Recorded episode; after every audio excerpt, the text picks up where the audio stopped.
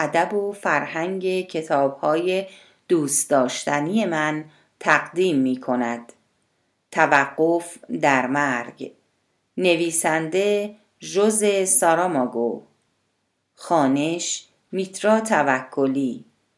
مدیر تولید نازنین انشایی تهیه کننده گروه فرهنگی سلام صدا. قسمت سیزدهم. مرگ در هر گامی که برمیداریم مراقب ماست.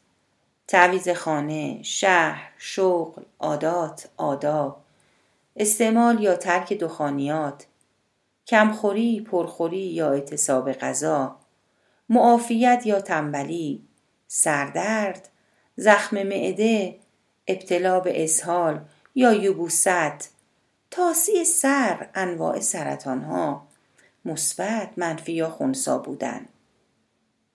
اینها همه اموری هستند که در پرونده ها ذکر شده و اگر می توانستیم به آن پرونده دسترسی پیدا کنیم دیگر متعجب نخواهیم ماند که چطور مرگ می تواند همه چیز را در مورد ما بداند. بنابراین طبیعی بود که در آن لحظات چهره ای اندوهگین داشته باشد. البته اینکه می‌گویند مرگ هرگز نمیخندد حقیقت دارد اما شاید تنها دلیل این امر فقدان لب باشد. در دروس مرتبط با آناتومی خوانده می شود که برخلاف عقاید عموم مردم خندیدن مشروط به داشتن یا نداشتن لب و دندان و حوصله نیست. ممکن است با فردی حراسناک و بدخلق روبرو شویم که هر کس او را می‌بیند تصور می کند در حال خندیدن است. اما واقعیت این چنین نیست.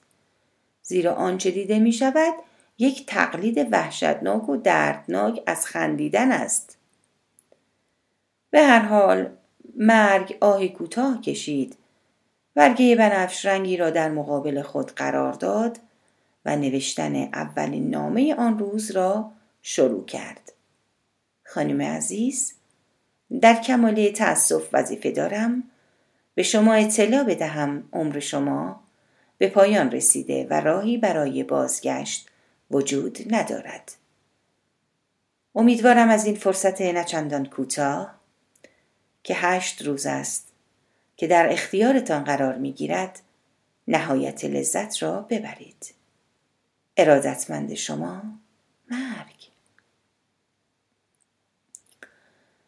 دویست و نود و هشت نامه دویست و نود و هشت پاکت و دویست و نود و هشت نام که مقرر بود زندگی را ترک کنند. با همان اشاره دست راست که با آن آشنا شدیم همه این دویست و نود و هشت نامه به یک باره محو شدند. مرگ دستها را مانند صلیب روی میز و سرش را روی آن گذاشت. نمی‌خواست بخوابد. زیرا همانطور که همه می‌دانند مرگ نمیخوابد و اکنون نیز تنها قصد داشت استراحت کند. نیم ساعت بعد باز همان نامه برگشتی روی میز قرار داشت. این بار حدقه خالی گشاده از تعجب چشمهایش میزان عصبانیت او را نشان می‌داد. البته او حق داشت این گونه نگران و متعجب شده باشد.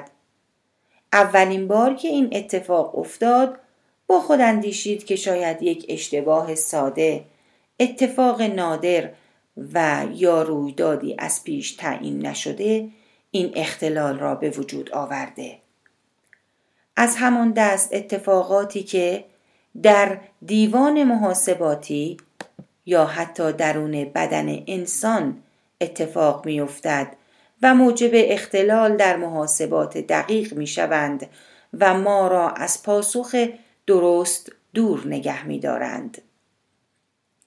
اما زمانی که برای بار دوم نامه روی میز قرار گرفت نمی توانست چنین استدلالاتی را بیان کند. بازگشت دوباره نامه نشان می‌داد که مانع بزرگی بر سر راه به مقصد رسیدن آن وجود دارد. یعنی مسئول به مقصد رساندن این نامه به محض رویارویی با آن مانع آن را باز میگرداند.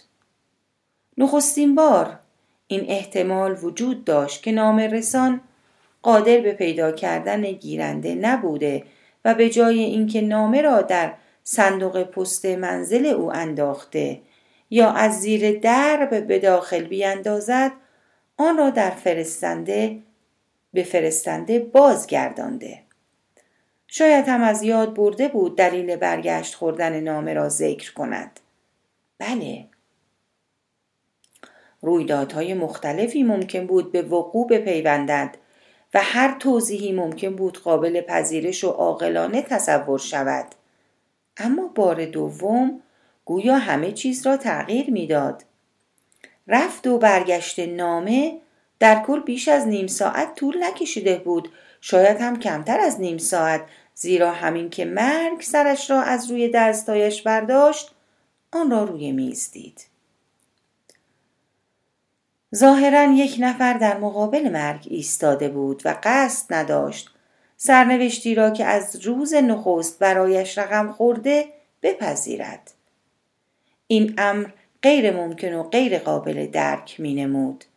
مرگ به داست چشم دوخت و آرام گفت هیچ کس نه در این دنیا نه در خارج از آن قدرتی به اندازه قدرت من ندارد من مرگ هستم و آن دیگران هیچ چیز نیستند. از روی صندلی برخاست. به طرف قفسه پرونده ها رفت. پوشه ای را که به نظر او مشکوک بود برداشت. پشت میز خود برگشت. بدون تردید اشتباه از جانب او نبوده و نام آن شخص با آنچه روی پاکت نوشته شده بود مطابقت داشت. نشانی نیز کاملا درست بود. شخص مورد نظر یک نوازنده ویولونسل بود. قسمت وضعیت تعهل او سفید بود که همین نشان می‌داد مجرد است. مطلقه یا بیوه نیز نبود. البته در پرونده انسانها در آرشیو مرگ نوشته نمی شود که این شخص مجرد است. این امر به اندازه طبیعی است که هنگام تولد کودک در مقابل قسمت مربوط به شغل در شناسنامهش چیزی نوشته نشود. این کار منطقی است زیرا هیچ کس از شغل آینده او چیزی نمی‌داند. در خصوص وضعیت تعهل نیز چنین است. یعنی طبیعی است فردی که متولد می شود مجرد باشد. در قسمت طول عمر قید شده بود که این نوازنده چهل و نه ساله است. شاید اشکال کار همینجا باشد. در کمتر از یک دهم ثانیه یا شاید حتی کمتر از آن در برابر نگاه های کنجکاو همه عدد پنجاه جایگزین عدد چهل و نه شد. زیرا لحظه تولد این نوازنده فرا رسیده بود و میبایست به جای این پیام مرگ برای او یک دسته گل فرستاده شود. مرگ بار دیگر بلند شد چند دور در طول سالن قدم زد در مقابل داس مرگ ایستاد دهان گشود انگار قصد داشت با او صحبت کند نظرش را بپرسد. به او دستور انجام کاری را بدهد و یا ساده تر از همه اینها اعتراف کند که گیج و متعجب است. جای تعجب نیست اگر بگوییم پس از قرنها تلاش صادقانه. بدون اشتباه مشکل یا هیچ حرف و حدیثی ناگهان نیروی ناشناس به مقابله با مرگ ایستاده و قدرت او را بی اعتبار می شمارد. این حقیقتا یک رسوایی بزرگ بود. مرگ چگونه قادر بود اشتباهی را که مرتکب نشده بود جبران کند؟ این امر بی سابقه بود. چنین مسئله در قوانین الهی بی سابقه و پیش بینی نشده بود. درست است که آن مرد می بایست در چهل و نه سالگی زندگی را ترک گوید اما اکنون به پنجاه سالگی پا نهاده بود. مرگ شدیدا نگران و سردرگم بود. آنقدر که می‌خواست از فرط ناراحتی سر به دیوار بکوبد. در طول قرنها هرگز چنین افتضاحی رخ نداده بود. چطور می توانست تحمل کند شهرت آبرویی که از روز ازل با هزار زحمت به دست آورده از دست بدهد؟ تحمل چنین ضربه خارج از توان او بود. گله بشریت تا به آن روز جرأت گستاخی و بی احترامی به چوپان مقتدر خود را پیدا نکرده بود برای یک لحظه استراب تمام وجود مرگ را فرا گرفت ابعاد این واقعه بسیار وسیعتر از چیزی بود که به نظر می رسید. این بار فهرست متوفیان هشت روز گذشته را بررسی کرد و چندین مرتبه تمام نامها را از نظر گذراند. بله اشتباهی در کار نبود. نام نوازنده ویولونسل در آن لیست نبود. فهرست را ورق زد و به آخرین صفحه رسید. نام نوازنده در صفحه آخر نیز دیده نمی‌شد و این حقیقتا رسوایی بزرگی بود. فردی که میبایست دو روز قبل بمیرد هنوز هم به زندگی ادامه می‌داد. مشکل اساسی این بود که در سرنوشت نوازنده تعیین شده بود که در دوران جوانی و پیش از ورود به پنجاه سالگی بمیرد اما او در کمال بیشرمی روز تولد خود را جشن گرفته بود مرگ احساس بلا تکلیفی می کرد و به عکس تصورات عمومی که او را عبوس، مغرور و سنگ دل معرفی می کردند در آن لحظات نمونه زنده بیچارگی و درماندگی بود. بیمارانی که رو به موت هستند همواره گفتند که مرگ پایین بسترشان ظاهر شده. راهی را با دست به آنان نشان داده و اشاره می کند برو. اما این بار گویا مرگ اشاره می کرد بیا. شاید بتوان این را تنها یک اشتباه دیداری به حساب آورد اما مرگ کوچکتر و ضعیفتر از سابق به نظر می رسید. انگار تمام اسکلت استخوانی او آب رفته و کوچکتر شده بودند. البته احتمال داشت که از روز اول هم به همین شکل بوده و ما به آن بی توجه بوده ایم. شاید او همواره همین موجود ضعیف بوده و این ما بودیم که از او یک حیولا ساخته بودیم بیچاره مرگ ای کاش می توانستیم دست بر شانش گذاشت و در گوشش دستگم جایی که فکر نمی کنیم گوشش باشد نجوا کنیم. نگران نباشید خانم مرگ. این دست وقایع کم نیستند. ما انسانها بارها شکست. یس رسوایی و بیآبرویی را تجربه کرده ایم. اما نگاه کن هرگز از پای نمی نشینیم. ببین چه زود بهار جوانیمان به خزان تبدیل می شود. اما ما ناامید نمی شویم. تو نیز به زمان حال بیندیش و گذشته را به گذشته واگذار کن. تو هم به این وقایع عادت خواهی کرد و خیلی خیلی زود از آنچه تصور کنی با همان قضاوت به فعالیت های خود ادامه خواهی داد. و آنان را که واجد شرایط زندگی در این دنیا نیستند از میان برخواهی داشت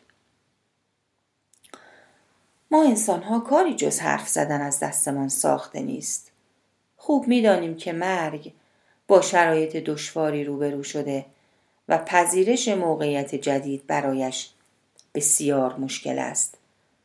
در این حال می‌دانیم اگر در این مورد چیزی بگوییم احتمال دارد گردنمان را با داس بزند.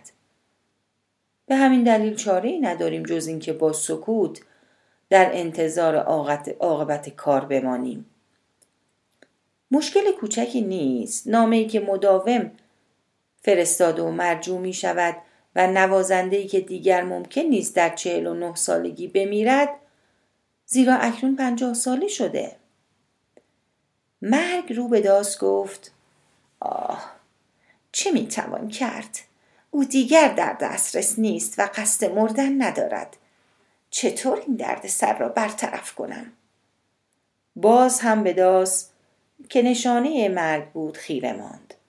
اما گویا داس که همواره در کشتارها همراه او بود خود را به نشنیدن زد.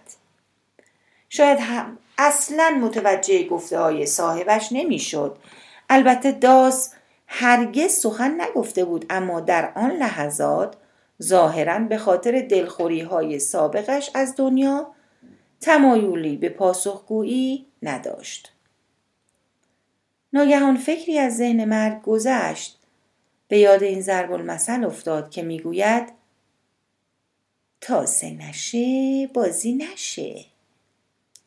تا به حال دو بار نامه پست شده بود. او به این نتیجه رسید که بهتر است برای بار سوم نامه را ارسال کند. با دست راست اشاره کرد و بار دیگر نامه بنفش رنگ از دیده ها پنهان شد. کمتر از نیم ساعت بعد باز هم نامه روی میز قرار داشت. بله همانجا بود درست در جای قبلی خود. نامرسان بدون دست زدن به تمر نامرئی نامه را از زیر درب به درون منزل انداخته بود. اما نامه باز به بیرون از خانه برگشت. بدون شک مرگ در این میان بی تقصیر بود. مرگ با بیقراری از روی صندلی برخاست. این بار قامتش بلندتر از سابق به نظر می رسید. همان گونه که همیشه بوده بوده است. زنی که زمین زیر گامهایش به لرزه در می آید و کشیده شدن دامن کفنش روی زمین گرد و قبار بلند می کند اکنون بسیار عصبانی بود. آنقدر که حتی اگر برایش شکلک در می آوردند. متوجه آن نمی‌شد. مرگ شخصیت بسیار محتاطی دارد. در تمام موارد افراد محتظر همواره او را کفن پیچ شده در پارچه سفید دیدند با نگاهی نافذ مانند اجنه و داسی در دست. البته, البته به جز مارسل پروست که مرگ را زنی چاق و پیچیده در کفنی سیاه توصیف کرده است مرگ همواره ترجیح می دهد که توجه دیگران را به خود جلب نکند. به خصوص در زمانهایی که مجبور به ورود به کوچه ها می شود.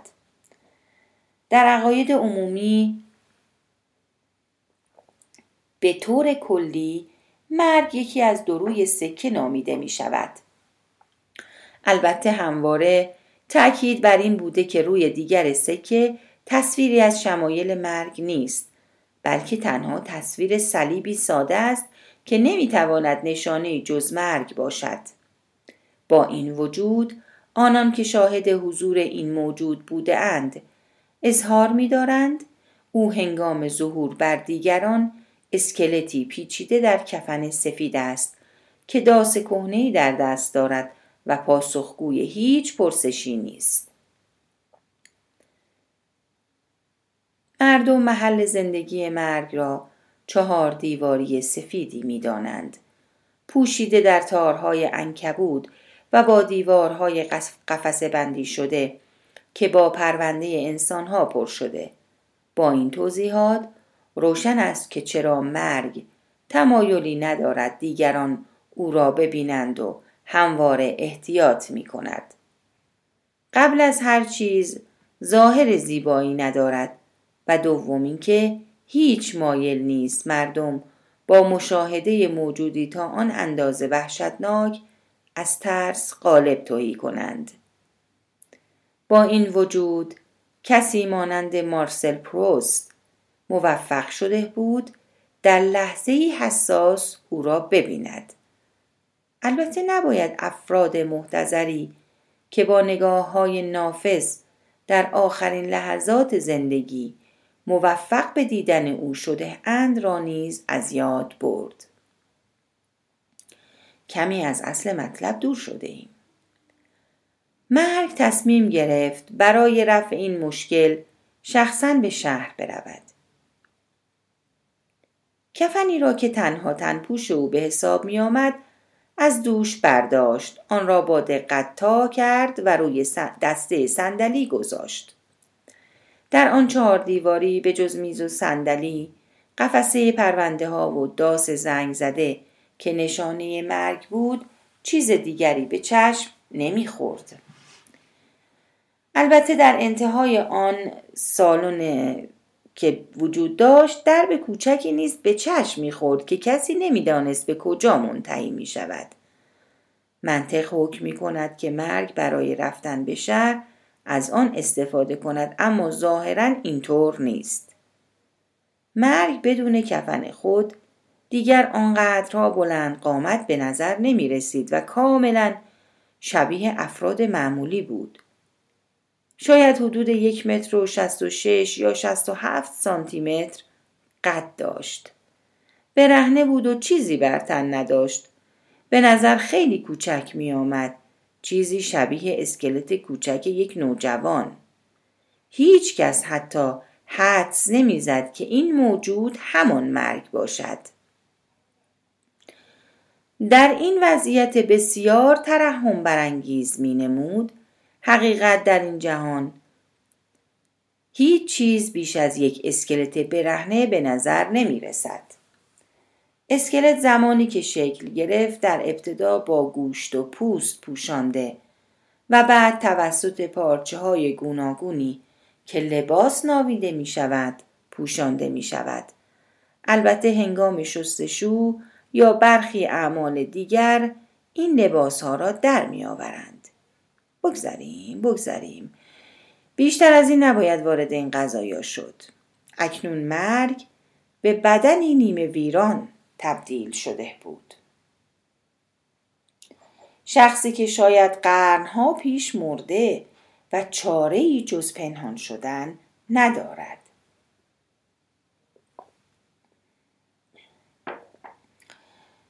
در مقابل نگاه های کنجکاو و وحشت زده ما ناگهان تمام استخوانهایش فرو ریخت. شکل ظاهریش از بین رفت و وجود جامد او به گاز تبدیل شد.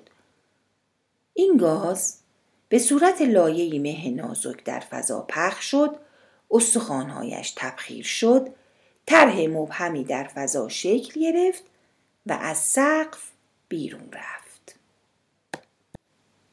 پس از سومین بازگشت نامه به محل سکونت مرگ می‌شد حد زد که او قصد دارد به کجا برود. البته این بار قصد کشتن نوازنده را نداشت. تنها می‌خواست او را از نزدیک ببیند. می‌خواست بی آنکه متوجه شود وجودش را لمس کند. می‌خواست تخلف او از مردن را درک کند و در یکی از همین روزها بدون اینکه فرصتی برای گریز داشته باشد جان او را بگیرد. می‌خواست مردی را که به اختهارهای مرگ بیتوجه بوده و نامه های بنفش رنگ را پس فرستاده بشناسد.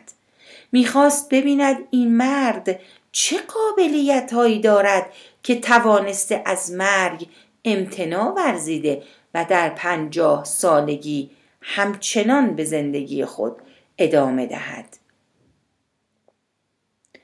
در این سالن سرد. بدون پنجره و با درب کوچکی که پیدا نیست به کجا باز می شود محبوس شده ایم و هیچ متوجه نبوده ایم که زمان با چه سرعتی سپری می شود. ساعت سه بامداد بود و احتمالا مرگ اکنون به منزل نوازنده رسیده بود. تحمل چنین وقایع ناخواسته ای از جمله مواردی هستند که مرگ را خسته می کنند همان وقایعی که مدام در برابر چشمایش شکل می گیرد و او قادر به باور آنها نیست. این موجود با آن شخصیت و خصوصیات منحصر به فرد به انسانها متصل شده بود و حتی یک لحظه از آنها چشم بر نمی داشت طوری که افراد در حال مرگ اگرچه هنوز لحظه پایان زندگیشان فرا نرسیده باشد نگاه های او را احساس می کنند و فکر می کنند آنها را زیر نظر دارد. همین یک نمونه کوچک کمک می کند درک کنیم که مرگ چه تلاش فراوانی به خرج می دهد و در مواقعی که به هر دلیل مشکلی پیش می آید تمام توان خود را برای تعقیب و مراقبت انسانها به کار می گیرد و در تمام شبان روز همه فعالیت های آنان را زیر نظر می گیرد. آنچه در آن روز به خصوص توجه ما را جلب کرده بود عدم توفیق مرگ در ورود به منزل نوازنده و کشتن او پیش از پنجاه سالگی بود به هر حال هر قدمی که مرگ به سوی منزل آن مرد بر می داشت به تخیل ما کمک می کرد. اگر بتوان نزدیک شدن مرگ به مدهم نوازنده را با برداشت گام توصیف کرد زیرا همان گونه که می‌دانید این وجود بینظیر. برای رفتن به هر مکانی از نیروهای خارق‌العادهاش بهره میجست. ظاهرا ساختمان محل سکونت نوازنده که هنوز نامه بنفش خود را دریافت نکرده بود نشان می‌داد که این مرد از طبقه متوسط جامعه است. مرگ آرام وارد راه رو شد. در آن تاریکی پنج درب تشخیص داده می‌شد که احتمالاً آخرین آنها متعلق به حمام بود. پس از ورود به آپارتمان در هر سمت دو اتاق وجود داشت. نخستین اتاق به سمت چپ که مرگ قصد داشت جستجوی خود را از آنجا آغاز کند به نهارخوری و پس از آن آشپزخانه کوچک اما مجهز منتهی می‌شد. درب دیگری نیز آشپزخانه را به راه رو وصل می کرد که البته نیازی نبود مرگ آن را امتحان کند. زیرا خراب بود و باز نمی‌شد. البته عبور از آن برای مرگ کار ساده ای بود اما هم وقتگیر بود هم از او مایل نبود دیده شود. هیچ دوست نداشت خود را در یک کمد یا پشت میز مخفی کند. همانطور به پیشروی در راه را ادامه داد تا به سالن موسیقی رسید. در واقع هیچ نام دیگری نمی‌شد بر آن نهاد. یک پیانو و یک ویولونسل و یک سپایه در آن دیده می‌شد. روی سپایه نیز آثاری از رابرت شومان به چشم می‌خورد که یک آهنگساز آلمانی بود و روی سپایه آثار او را مشاهده می کرد. از دو پنجره هر سوی اتاق نور تند نارنجی رنگی به درون میتابید و تابلوهای متعددی که روی هم انباشته شده بود را به نمایش میگذاشت. یک قفسه بزرگ کتابخانه نیز دیده می‌شد که از کتابها و نوتهای موسیقی انباشته شده بود و نشان از تعمل و تفکر ادبیات و موسیقی در آن اتاق داشت.